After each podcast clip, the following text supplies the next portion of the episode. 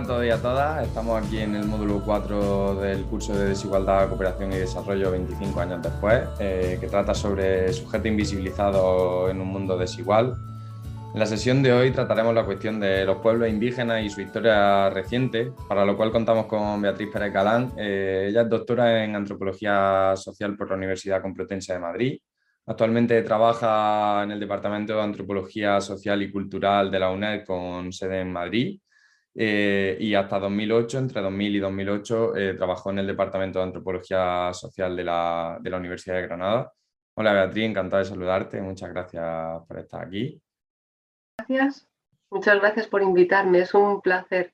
Yo estuve en la primera edición del curso de Desigualdad, Cooperación y Desarrollo en la organización, así que es de verdad es un, eh, es, un, es un gusto estar aquí con vosotros. El placer es nuestro siempre.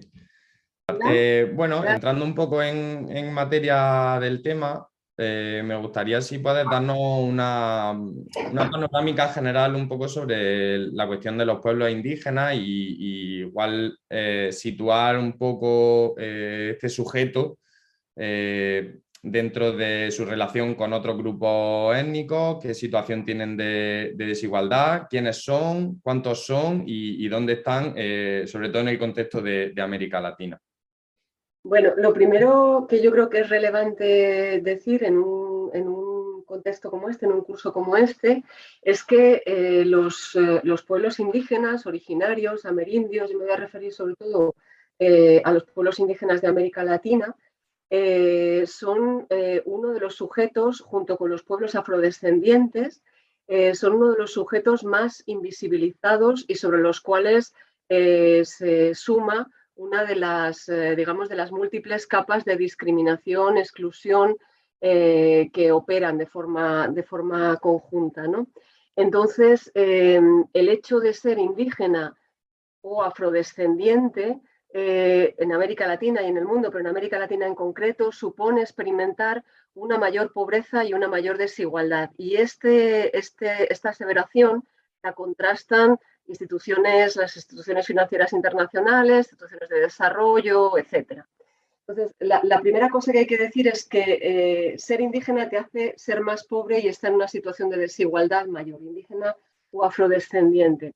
Si nos vamos un poco a las cifras, a lo que, a lo que estás preguntando, eh, a brochazos, o sea, en términos impresionistas, porque hablando de pueblos indígenas estamos hablando de una enorme diversidad y de una enorme heterogeneidad cultural, económica, social, política. Entonces, en un intento de dar esa, perspectiva impresionista a brochazos, de situar eh, ese colectivo enorme del que estamos hablando, eh, podemos, eh, podemos empezar diciendo que los pueblos indígenas en América Latina constituyen aproximadamente unos 45 millones de personas en la actualidad, o sea, un poquito menos que la población en España. Eh, que suponen en torno al 8% de la población de la región, de América Latina, pero sin embargo concentran eh, entre el 18 y el 20% de las cifras de pobreza extrema. Es decir, siendo solo, o sea, siendo menos del 10% de la población total, eh, concentran casi el 20% en términos de pobreza extrema. En cuanto a la distribución territorial, eh, y a la inscripción étnica hablamos de un montón de grupos étnicos, algunos de los cuales no están, eh, digamos, no, no, es, eh, no es tan fácil ubicarlos como tal. Ahora veremos por qué, porque la definición de qué significa ser indígena o no tiene ciertos problemas y ahí radica su dificultad de contarlos, digamos, y de, y de, y de censarlos. Pero hablamos aproximadamente de unos 800 grupos étnicos la mitad de los cuales, o sea, unos 370 aproximadamente, viven en las tierras bajas de la Amazonía y son grupos muy poco numerosos, ¿vale? No son, los, no son grupos muy, eh, muy numerosos. El resto de, los, eh, de esos grupos étnicos vive en tierras altas, eh, yo estoy pensando en, los Andes fundamentalmente, pero no solo, en tierras altas y, y en las ciudades. Resulta a primera vista un tanto chocante el relacionar a pueblos indígenas y ciudades y parece como que estuviéramos más acostumbrados a relacionarnos quizás con zonas rurales. ¿Qué porcentaje de población indígena viven en ciudades? Y en segundo lugar, eh, ¿se pueden seguir considerando pueblos indígenas como tales aunque vivan en las ciudades? La mitad aproximadamente de la población indígena en la actualidad es población urbana que ha migrado eh, a partir de los años 50 y 60, como ocurrió en otras partes del mundo, eh, en esos procesos de movilidad generalizada de campo a ciudad lo cual no quiere decir que hayan dejado de ser indígenas. Cuando uno migra, cuando uno se mueve, eh, se mueve con su identidad también, ¿no? Lo único es que la acomoda, la ajusta, la reestructura, pero el hecho, por ejemplo, de dejar de hablar una lengua, tu lengua indígena, porque necesitas encontrar trabajo, porque ser indígena se convierte en un obstáculo en en un entorno urbano en la mayoría de las ocasiones, porque eres objeto de racismo. Entonces, en ese contexto, por ejemplo, el dejar de hablar una lengua indígena no significa que hayas dejado eh, en el camino la cosmovisión, la tradición, las costumbres, las formas de organización social, las redes de solidaridad, eh, es decir, otras, otras, em, otras eh, prácticas sociales y culturales que te caracterizan como, como indígena, ¿no? donde tú te sientes caracterizado como indígena. De manera que estamos hablando de que la mitad de la población de esos 800, o sea, de los, eh, de los grupos que no viven en las tierras bajas, están viviendo en entornos urbanos. Y es población, eh, como digo, que entra en esos contextos de eh, blanqueamiento, mestizaje, em, integración. Podemos utilizar distintos, distintos em, términos que habría que precisar también eh, mucho mejor el significado, pero bueno, eh, para, que, para que entendamos em, globalmente. ¿Y cuál sería su distribución geográfica? ¿Qué país o países albergan mayor población indígena? Si hablamos de países, eh, los países que tienen más población indígena serían Bolivia, Perú, Guatemala y México.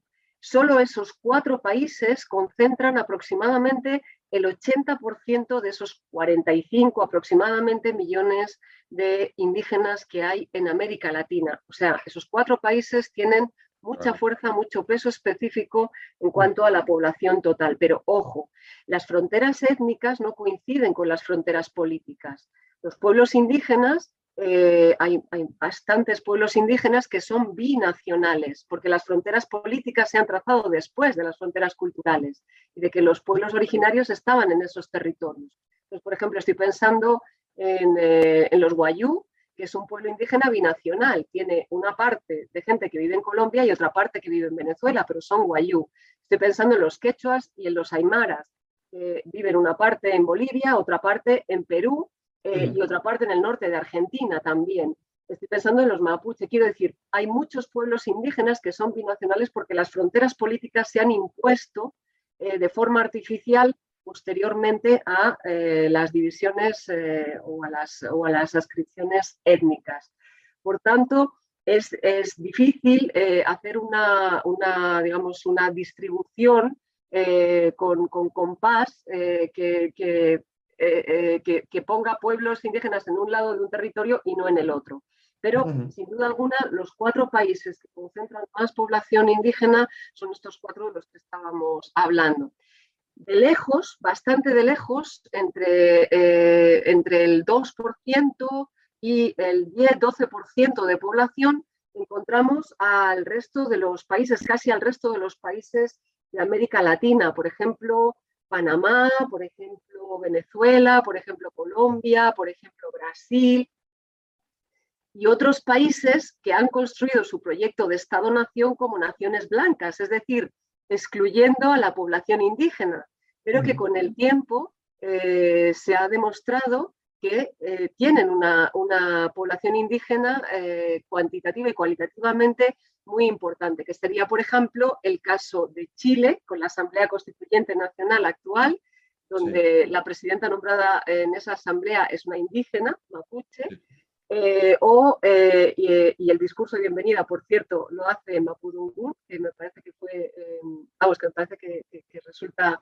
un hecho bastante significativo en sí mismo. En Chile, un país eh, aparentemente blanco o construido, como, como blanco eh, colonial, pero también Argentina, pero también Costa Rica, por ejemplo. Costa Rica es otro país que, para diferenciarse de los eh, países de su entorno inmediato, ha construido su proyecto de Estado-Nación de espaldas a su población indígena y, sin embargo, tienen en torno a un 2%, entre un 2 y un 3% de la población indígena en su territorio, eh, distribuida en varios grupos étnicos, en condiciones de desigualdad, de pobreza eh, y de criminalización enormes. Entonces, lo que quiero decir con esto es que las cifras, es que las estimaciones de la, de quienes, de la población indígena remiten a las definiciones de lo que consideramos que es ser indígena. Es decir, remiten a un problema político eh, eh, y también eh, metodológico. Político porque depende de la propia historia de cada Estado-nación y de su necesidad de incluir o excluir a su población, a su población indígena y afrodescendiente. y también, como digo, aparte de ese carácter exclusivo, de, excluyente, eh, más en, términos políticos, también es un, es un, problema metodológico, es un problema de cómo se hacen los censos, o sea, de, cuáles son los instrumentos que se utilizan para contabilizar quiénes son indígenas y cuáles son las preguntas que se introducen. Sobre este tema que comentas de los censos, ¿podrías profundizar un poco más en ello y explicarnos en qué consiste? Eh, en muchos casos, las preguntas, eh, estamos hablando, por ejemplo, eh, de censos nacionales, también difiere del instrumento que se utiliza y de la escala. Si es un censo nacional, tiene más posibilidades de, tener, eh, de tener, dificultades que si es una encuesta de hogares, es decir, que es una escala más, más concreta y más, más micro. Pero, por ejemplo, en el caso de los censos nacionales, es muy frecuente, son errores comunes, por ejemplo, identificar población indígena con eh, el, hecho de hablar una lengua indígena. Y esto es un error muy, muy frecuente eh, en esos problemas de contabilidad. Por ejemplo, un criterio de etnicidad desde hace mucho tiempo ya no es la lengua. Probablemente cuando existe sí, pero cuando no existe no es un criterio que excluya a los, eh, a los digamos, a la identificación de pueblos indígenas. Porque como estábamos hablando hace unos momentos, hay muchos pueblos indígenas que han migrado a las ciudades y que el hecho de hablar la lengua supone un, eh, un, retroceso, una dificultad, un obstáculo para poder integrarse, para poder encontrar trabajo, etc. Entonces, han perdido la lengua. Los papás cuando van todavía hablan la lengua, pero hacen todo lo posible para que sus hijos aprendan el castellano o el inglés o cualquier otra lengua antes que la lengua indígena, porque eso es lo que les va a facilitar eh, su integración. ¿no? Entonces, eh, por ejemplo, uno de, esos, eh, uno de los errores eh, básicos a la hora de contabilizar es identificar grupo étnico con hablantes de una lengua. Luego hay grupos étnicos que comparten una misma lengua y hay, y hay lengua y, viceversa. Es decir, hay un mismo grupo étnico donde se pueden hablar distintas lenguas, de manera que la lengua no es un criterio que a menudo ha sido utilizado hasta hace bien poco. Otro criterio que ha sido erróneamente utilizado en estos censos que contabilizan a la población indígena, eh, sobre todo desde una perspectiva macro, desde una perspectiva nacional, de los estados nacionales es el lugar de la residencia, como si las identidades étnicas y culturales fueran territorializadas. Bueno, nuevamente, indígenas no son solo los que viven en los territorios originarios, ¿no? Eh, en los territorios ancestrales. Indígenas tiene que ver eh, con otra, otra cantidad de aspectos, de prácticas culturales que son relacionales, que son contextuales y que no son eh, prácticas cosificadas, que no se pueden reificar, sino que se van construyendo en función de la coyuntura histórica, del interés, de quienes tengamos enfrente, etc. Entonces, poco a poco se ha ido, eh, se ha ido perfilando y mejorando esos problemas de contabilidad que, como digo, remiten a problemas políticos de quiénes son indígenas y quiénes no, de los criterios de etnicidad. Y se han ido depurando hasta llegar al criterio de autoascripción. ¿En qué consiste esto que denominas como autoinscripción? Es un criterio reconocido en el convenio 169 de la Organización Internacional del Trabajo y, que da, eh, y que da muchas más eh, pistas de quién es indígena y quién no, porque recoge esa, esa, digamos, esa flexibilidad de, de, la ascripción, es decir, autoascripción como un derecho fundamental que supone un acto voluntario por parte de personas o comunidades que por tener un vínculo cultural, un vínculo histórico, político o lingüístico, deciden identificarse con un grupo.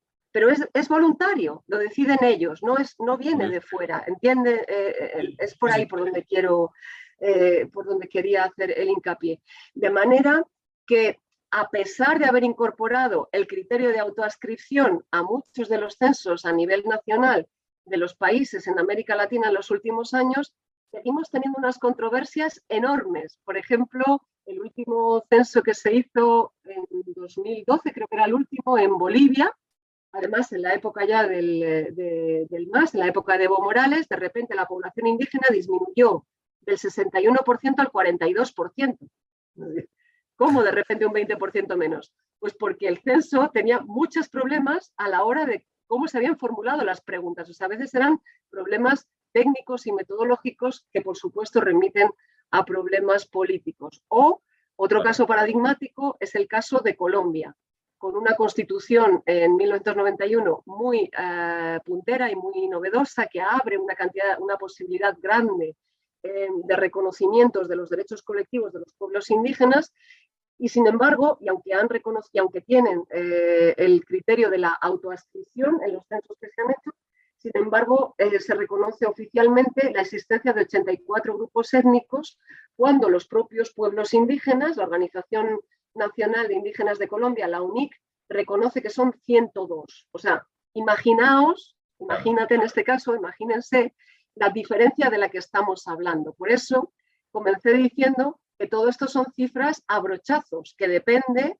de eh, quién, quién esté haciendo esas estimaciones. Pero como digo, a brochazos podemos decir que hablamos de un 8% de la población que ocupa el 20% de la, extrema, de la extrema pobreza en la región de América Latina. Y eso me parece muy significativo en términos de sujetos invisibilizados.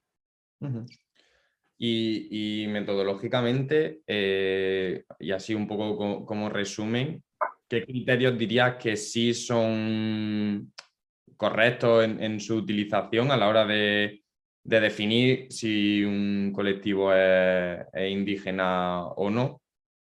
Es decir, eh, parte, porque pensando quizás también en si es una cuestión de origen, porque también hay muchos colectivos de afrodescendientes que igual no son o cuándo se considera originario de un territorio un grupo, o sea, si tiene una dimensión cuantitativa en años, por ejemplo, o, o, tiene, o tiene otro tipo de, criterios. ¿Qué criterios dirías que sí, si tú tuvieses que tratar de definir qué colectivo sí, qué colectivo no? aparte de esto que hay de la, de la autodeterminación. Sí, es el criterio de autoascripción básicamente. Es el criterio de, de autoascripción implica una serie de, prácticas culturales, eh, de desarrollo de prácticas culturales, pero no viene impuesto desde fuera. O sea, no hay, no hay ninguna policía o no, no debemos eh, eh, asumir que hay una policía de antropólogos o de que son los que definen o los que dan el marchamo de autenticidad indígena. Son los propios pueblos indígenas y son los propios indígenas los que definen esa, esa, pertenencia, como decía, eh, por tener un vínculo cultural, por tener un vínculo histórico o político con eh, un territorio, eh, con un territorio y, con, y, que hace que se, que se, definan como miembros de ese grupo. Pero no es una cuestión fija en el tiempo que podamos decir, si hablan esta lengua son indígenas, si no la hablan, no. Si hacen este tipo de costumbres son indígenas o si no la tienen, no. Eh, si llevan más de 20 años habitando un territorio, sí y si no, no. Lo que, una de las cosas que estaba señalando antes es que precisamente la movilidad es un asunto que, hace que esto sea muy controversial, pero la movilidad afecta a los pueblos indígenas como afecta a los demás. Entonces, tenemos esto, eh, eh, indígenas, o sea, pueblos binacionales que viven a ambos lados de una nación, tenemos indígenas que están viviendo de forma transnacional, ¿sí? Sí. Y estos también, también cuentan, eh, no, eh, porque no vivan en su territorio ancestral. Entonces, por eso te ponía el ejemplo de que el cuento cambia completamente, pero de repente un 20% menos o, 20 grupos menos, ¿no? Cogiendo, tomando como ejemplo el caso de Colombia y el caso de Bolivia. ¿no? Entonces, era un poco en este sentido. Es la autoascripción lo que hace que eh, podamos tener eh, un criterio o que sea el criterio más fiable, porque es un derecho fundamental reconocido, además, no solo es un, no solo es un criterio sin más, sino que es un derecho fundamental reconocido. Otra cosa es la controversia que aplicar y la dificultad que supone aplicar ese derecho eh, y, ese criterio.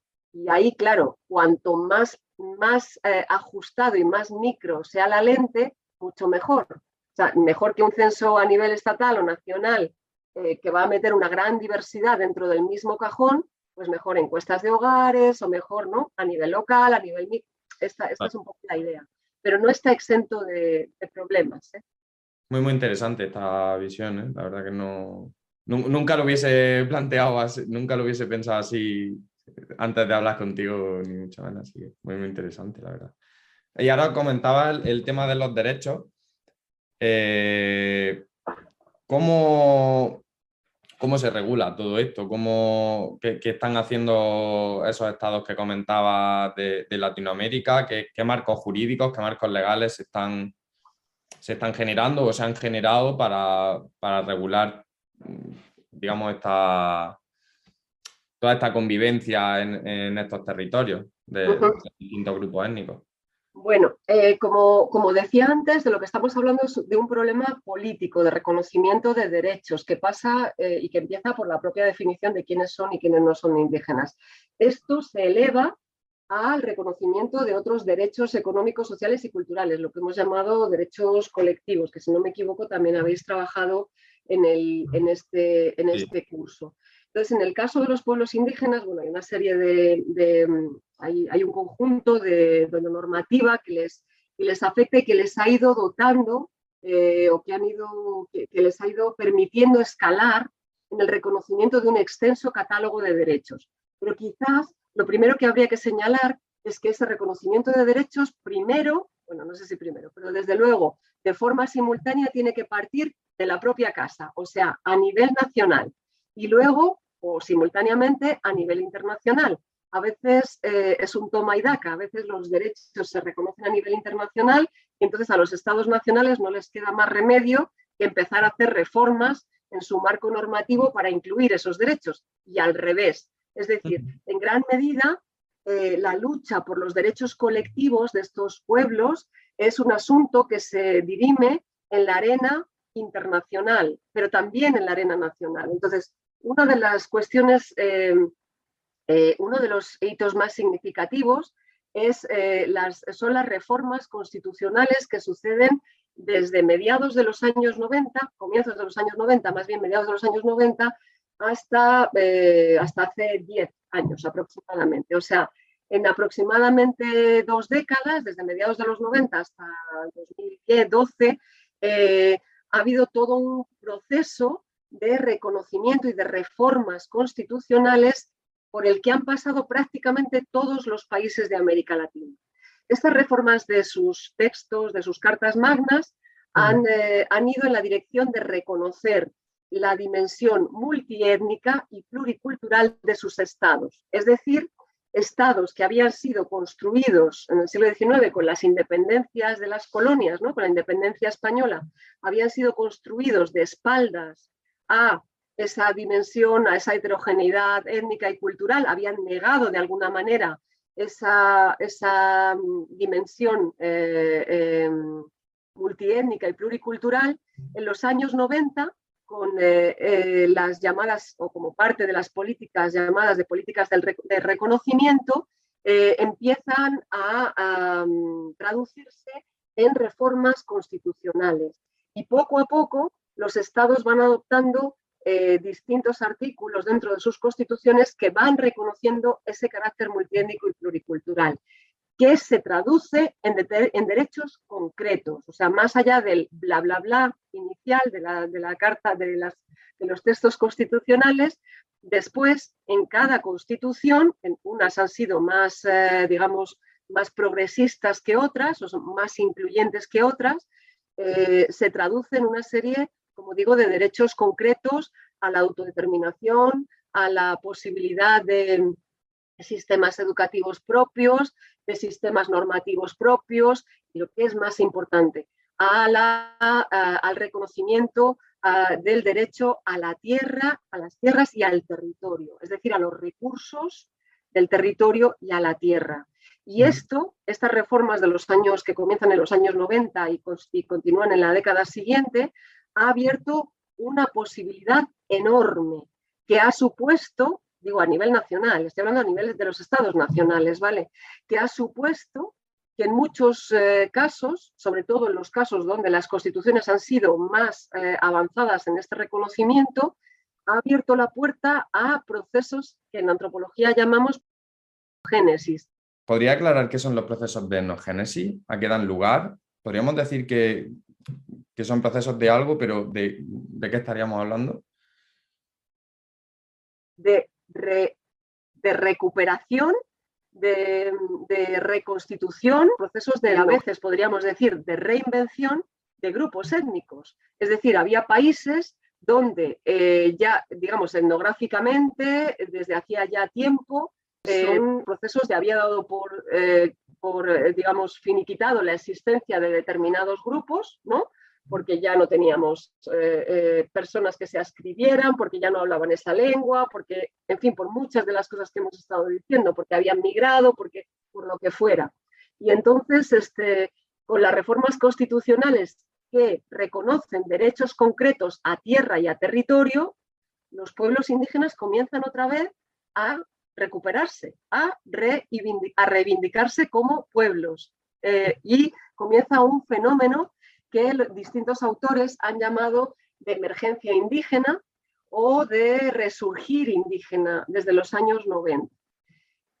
En parte por esas políticas de reconocimiento que, eh, como digo, eh, tienen una traducción a nivel jurídico y a nivel eh, legal, a nivel político. Ha hablado de las constituciones, de normas jurídicas y políticas, pero ¿qué ocurre con el ámbito económico?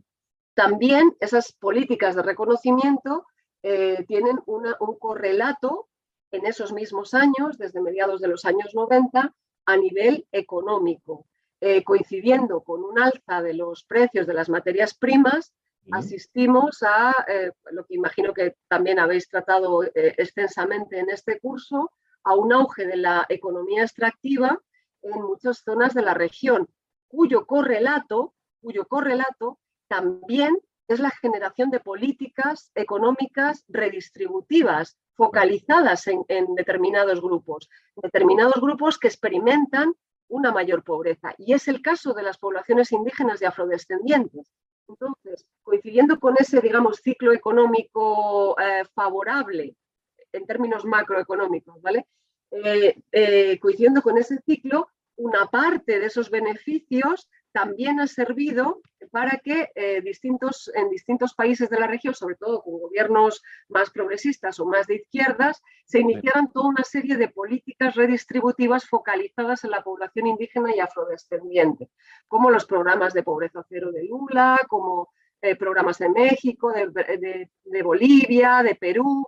Es decir, en los últimos eh, dos décadas aproximadamente, eh, ha habido unos ciertos avances, importantes avances, eh, a través de esas políticas eh, redistributivas de, incentivos ah, focalizados en esta población también, que han, por ejemplo, servido para mejorar, por ejemplo, el acceso a la educación primaria se ha, estoy hablando en términos globales, ¿vale?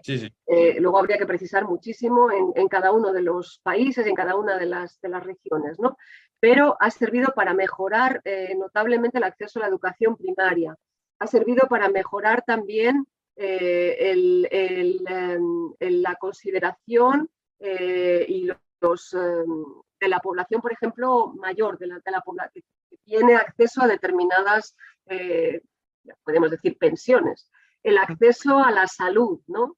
Yo empecé haciendo mi trabajo en Perú en los años 90 y, es increíble el cambio que se ha producido en los últimos 10, eh, 20 años, ¿no? en un país eh, extraordinariamente desigual, eh, discriminatorio con su población indígena, como otros muchos de América Latina, y sin embargo estas, estos avances a partir de los últimos 20 años han generado o han coadyuvado a que los pueblos indígenas, a que la población indígena sean actores sociales y políticos cada vez más importantes. Entonces tenemos, por un lado, las reformas constitucionales a nivel nacional que dotan de un marco jurídico, en algunos casos más eh, mejor, más amplio que en otros, eh, y, que, y, que, van reconociendo un catálogo de derechos para estos pueblos. Tenemos eh, también una serie de políticas redistributivas con muchos problemas, focalizadas, etcétera, que, han dado también, mm, en fin, mucho que hablar y han sido también muy contestadas eh, a nivel de los debates en términos económicos, eh, culturales y políticos, pero que sí han generado también una serie de beneficios. Y mientras tanto han generado al mismo tiempo una serie de perjuicios terribles, terribles, ¿no? Como, eh, y hablaremos quizás un poco más tarde, como el desplazamiento de poblaciones enteras, como la criminalización, etcétera, el mismo, dentro del mismo ciclo, digamos, de auge, eh, de ese auge económico. Y por último, eh, en un nivel más macro eh, y a nivel internacional, ¿también ha habido cambios normativos que beneficien a la población indígena? A nivel internacional, todo esto se ha, se ha visto también cristalizado en una normativa que podíamos, en una normativa que reconoce ese catálogo de derechos indígenas eh, cada vez de forma más, sí, eh, más contundente, podríamos decir. Quizás los dos, eh, los, dos, ah, los dos instrumentos jurídicos más conocidos no son los únicos, pero los dos instrumentos jurídicos más conocidos a nivel internacional es el, es el convenio 169 de la Organización Internacional del Trabajo que mencionábamos anteriormente, de los años 80, es eh, pionero, y eh, más recientemente, en 2007 y después de casi dos décadas de trabajo, es la Declaración de Naciones Unidas eh, sobre, los derechos indígenas, sobre los derechos de los pueblos indígenas, que aunque no es vinculante, también supone un parteaguas. Es decir, que aunque tiene, todo, tiene sus problemas, porque no es vinculante, o sea, puede ser pues, otro, otro papel mojado, pero de, alguna manera sí da, eh, sí da otro, otro, otro margen de maniobra para en esa arena internacional reclamar y luchar por los derechos colectivos. Muchas gracias por tu tiempo, Beatriz. Eh, por mi parte, sería todo aquí en esta, esta, entrevista sobre pueblo indígena y su historia reciente. Un placer contar contigo. Bien, muchas gracias a vosotros y a ti, Víctor. Muchas gracias.